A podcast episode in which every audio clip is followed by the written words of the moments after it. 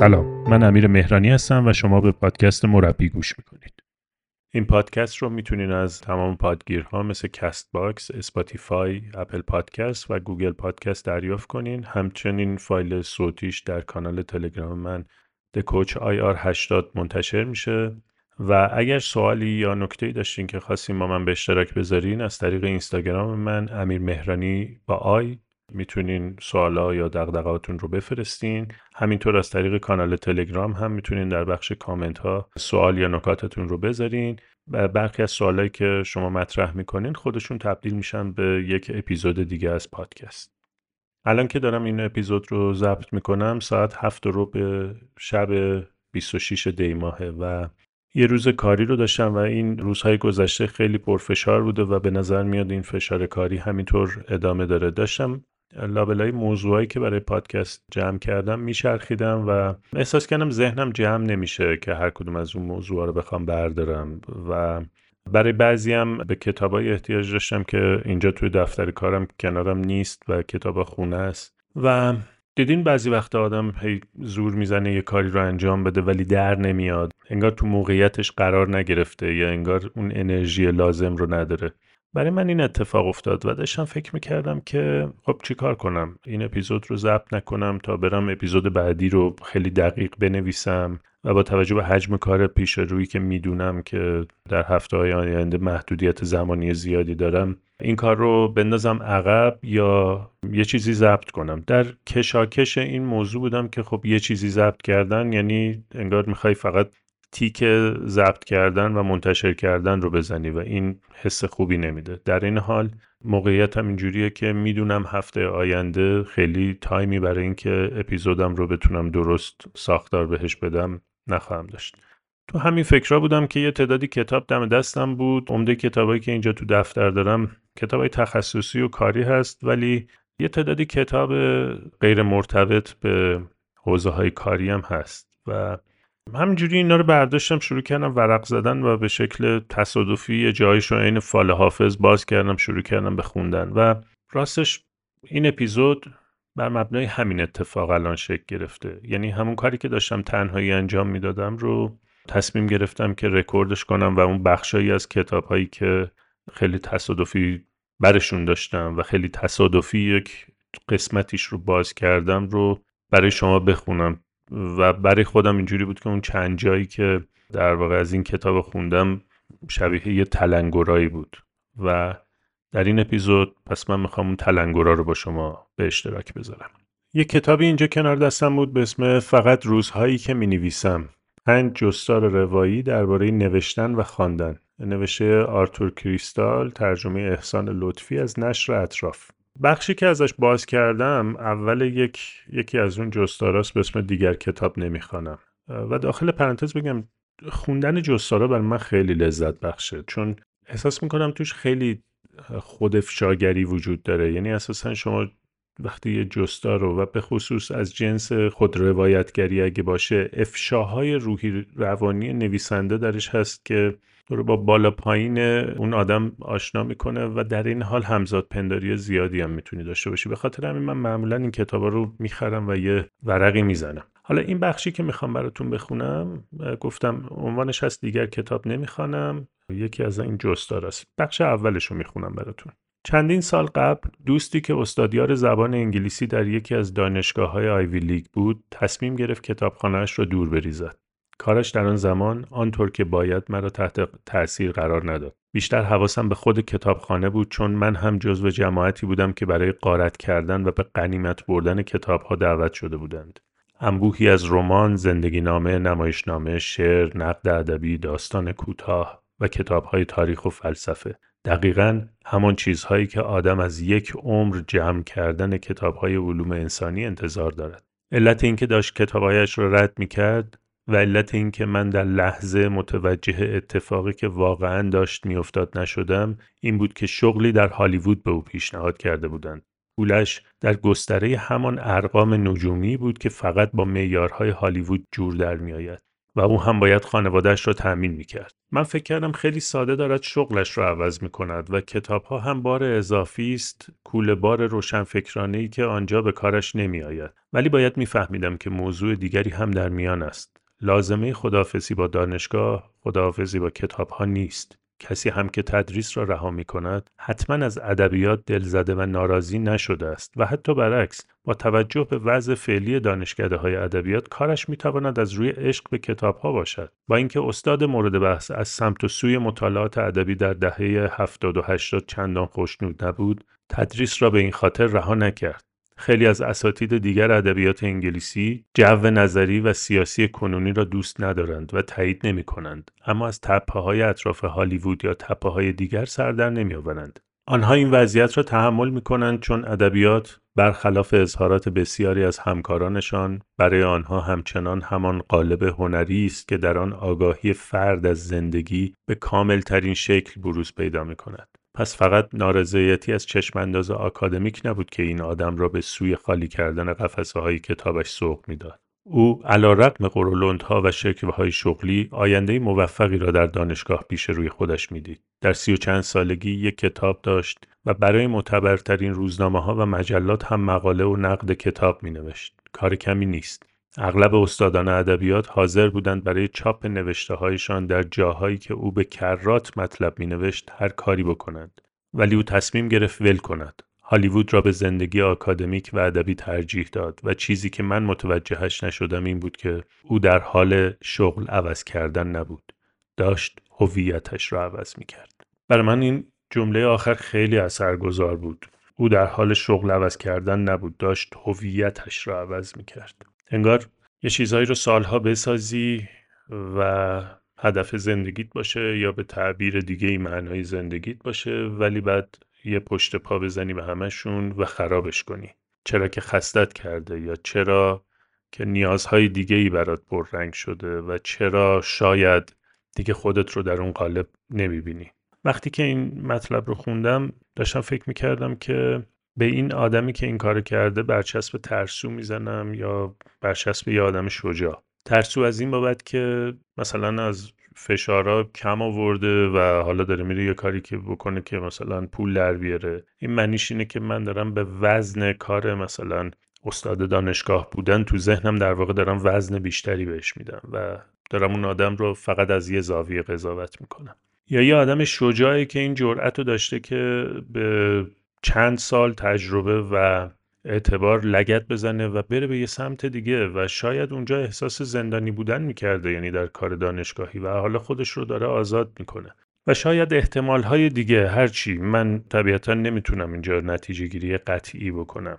ولی یه چیزی برام یادآوری شد و پررنگ شد و اونم اینه که شاید اینو تو پادکست های دیگه یا اپیزودهای دیگه گفته باشم که ما یه احتمالیم از چندین احتمال. امروزی که هستیم یک احتمال از جاهایی که می‌تونستیم باشیم و اون کارهایی که امروز می‌کنیم احتمالهای جدیدی رو برامون باز می‌کنه و یه بخش به نظر من مهم بودن انسان بودن به همین محتمل بودنشه و در هر لحظه یا در هر موقعیتی ممکنه ما کارهایی رو انجام بدیم که نه خودمون نه اطرافیانمون انتظار نداشتیم و یک تغییرات شگرفی یه دفعه در زندگیمون بدیم. این بخش اول از کتاب فقط روزهایی که می نویسم یه کتاب دیگه دم دستم بود سر کلاس با کیارستمی نوشته پال کرونین خب کیارستمی هم برای من به لحاظ کارکتر خیلی آدم جالبیه به خاطر اینکه به شدت آدم تجربه گرایی بوده و انگار که از تجربه کردن موقعیت های مختلف هیچ عبایی نداشته. از جنس اینکه شعر میگه یه نسخه ای از حافظ رو میده که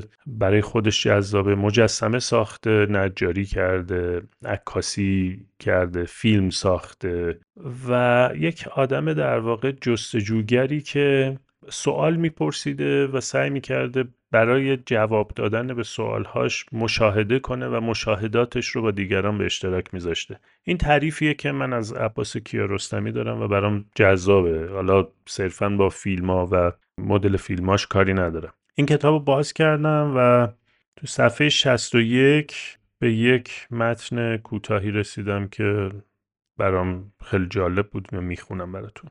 شاید به هنگام فیلمسازی بخت با شما یار نباشد. اما باید حواستان جمع باشد. ذهن خود را باز نگه دارید و انعطاف پذیر باشید. چرا که شاید بتوانید بخت بد را به خوب تبدیل کنید. رنوار می‌گوید اگر یک لکه رنگ تصادفا روی بوم افتاد آن نقاشی لزوما خراب نشده است. در جای آن نقش جدیدی بزنید. در یکی از نقاشی هایم لکه ای را به صندلی بدل کردم. امروز که به آن نقاشی نگاه می کنم بودن آن صندلی را به جا می دانم. اشتباهات و کاستی ها می تواند اثری مثبت داشته باشد. اولین باری که کلوزاپ را به نمایش گذاشتم در شهر مونیخ بود. آپاراتچی حلقه های فیلم را جابجا جا گذاشت. اما من چیزی نگفتم. چرا که فکر کردم این نسخه از فیلم از فیلم اصلی جالبتر است.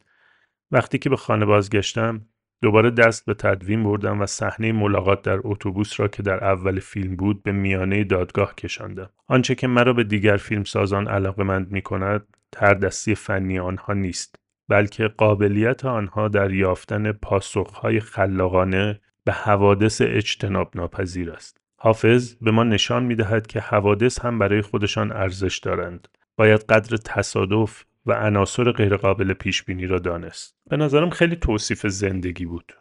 تو زندگی همه چی تحت کنترل ما نیست. همه چی اونجوری که ما دلمون می‌خواد پیش نمیره. و در این حال این موقعیت خیلی ترسناک می‌تونه باشه برامون. اما خیلی تمرین جذابیه یا خیلی رویکرد جذابی می‌تونه باشه که چطور اون موقعیت هایی که بر وفق مرادمون نیست یا اونجوری که ما می‌خوایم باشه نیست رو از دلش یه امکان تازه بکشیم بیرون. به خودم که نگاه می‌کنم می‌بینم که بزرگترین محدودیت ها و بزرگترین اشتباه ها اون جاهایی رخ داده که ممکنه ما بهش بگیم ناامیدی. اما ناامیدی در اصل به نظر من گیر کردن در همون چرایی اون اتفاقه. یعنی اگه اون اتفاق ناخوشاینده یا اون چیزی که من انتظار دارم انتظار داشتم رخ نداده من بیشتر درگیر اینم که چرا این اتفاق افتاده تا درگیر این که اون لکه رنگ رو تبدیلش کنم به یه چیز دیگه. به نظر میاد این اتفاق تکراری خیلی از ماها باشه.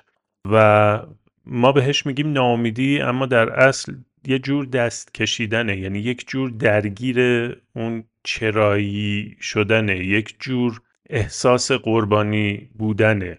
و وقتی متن رو خوندم یه یادآوری شد از این جنس که همه چی اونجوری که فکر می‌کنی نیست و اون لکه رنگا برات چیان یا چی می‌تونن باشن یا اون لکه های رنگ رو نگو که اه افتاد رو بومم و خراب شد. حالا اون لکه رنگ هر چیزی که هست و اون بوم هر کاریه که داریم می‌کنیم. و شاید بشه یه جور دیگه نگاهش کرد و تبدیلش کرد.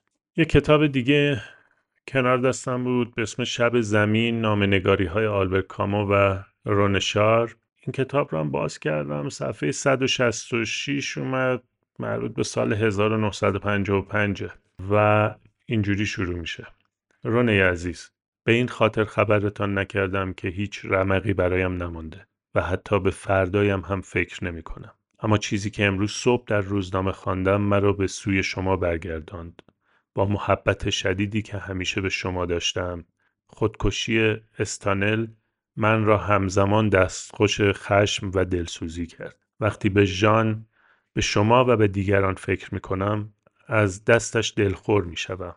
در هر عملی از این قسم نوعی تجاوز به کسانی وجود دارد که به آن ربط دارند نوعی ربودن آزادیشان سلب حقشان مبنی بر ندانستن مبرا بودن نمی‌توانم جلوی خودم را بگیرم. این تجاوز خشمگینم می کند در این حال به او فکر می کنم به بیچارگی که به خوبی با آن آشنا هستم. ولی استانل به آن پایان داد. او دوست من نبود اما شما دوست من هستید. بلافاصله به یادتان افتادم و می‌خواهم به شما بگویم دوست بدی که در این زمان همان من باشم تا انتها رفیق و برادرتان باقی میماند.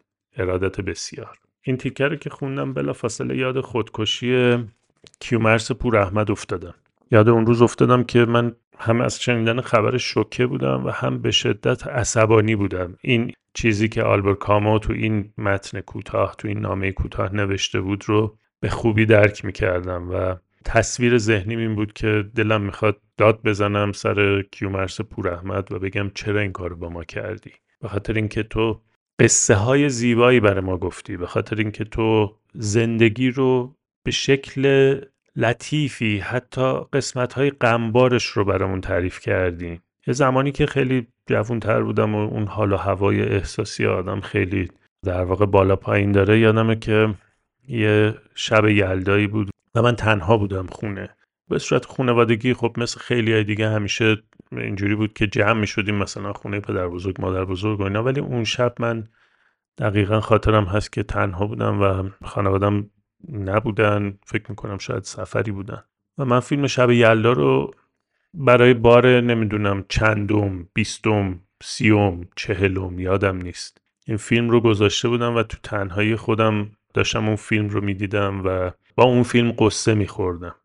انگار در اون مقطع اون امیر بخشایی از خودش رو در کارکتر اصلی فیلم می‌دید. از اون موسیقی ها و از اون رنجا و از اون دوباره شکفتن ها و من از خودکشی کیومرس رحمت عصبانی بودم به خاطر اینکه احساس می‌کردم با این کار یه چیزی رو از ما گرفت از من گرفت.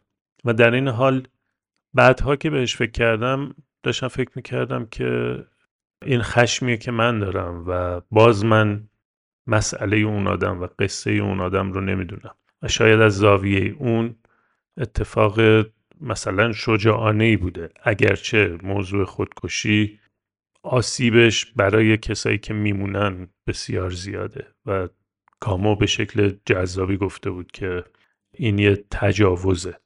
و این متن رو که خوندم یاد ماجرای کیومرس پور احمد افتادم و در این حال این موضوع دوباره برام پررنگ شد که من تنها نیستم ما تنها نیستیم و ما به آدم ها و به دیگران متصلیم.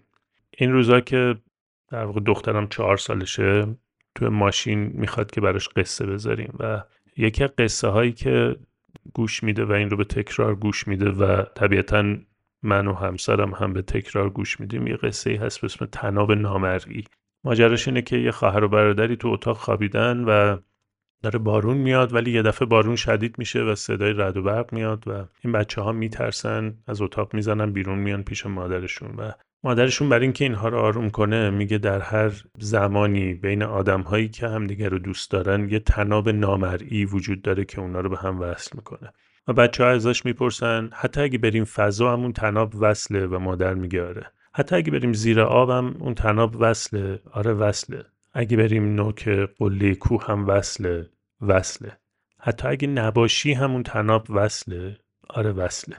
این ماجرای گوش دادن به قصه های بچه هم تو رو با یه موقعیت های بدیهی روبرو می‌کنه که دوباره برات یه چیزهایی رو زنده می‌کنه. و حالا این متن این ساعتی که من اینجا هستم توی اتاقم و این تلاش برای رکورد کردن یک اپیزود دیگه از پادکست ماجرای این قصه رو هم برام زنده کرد و یاد اون تنابه افتادم.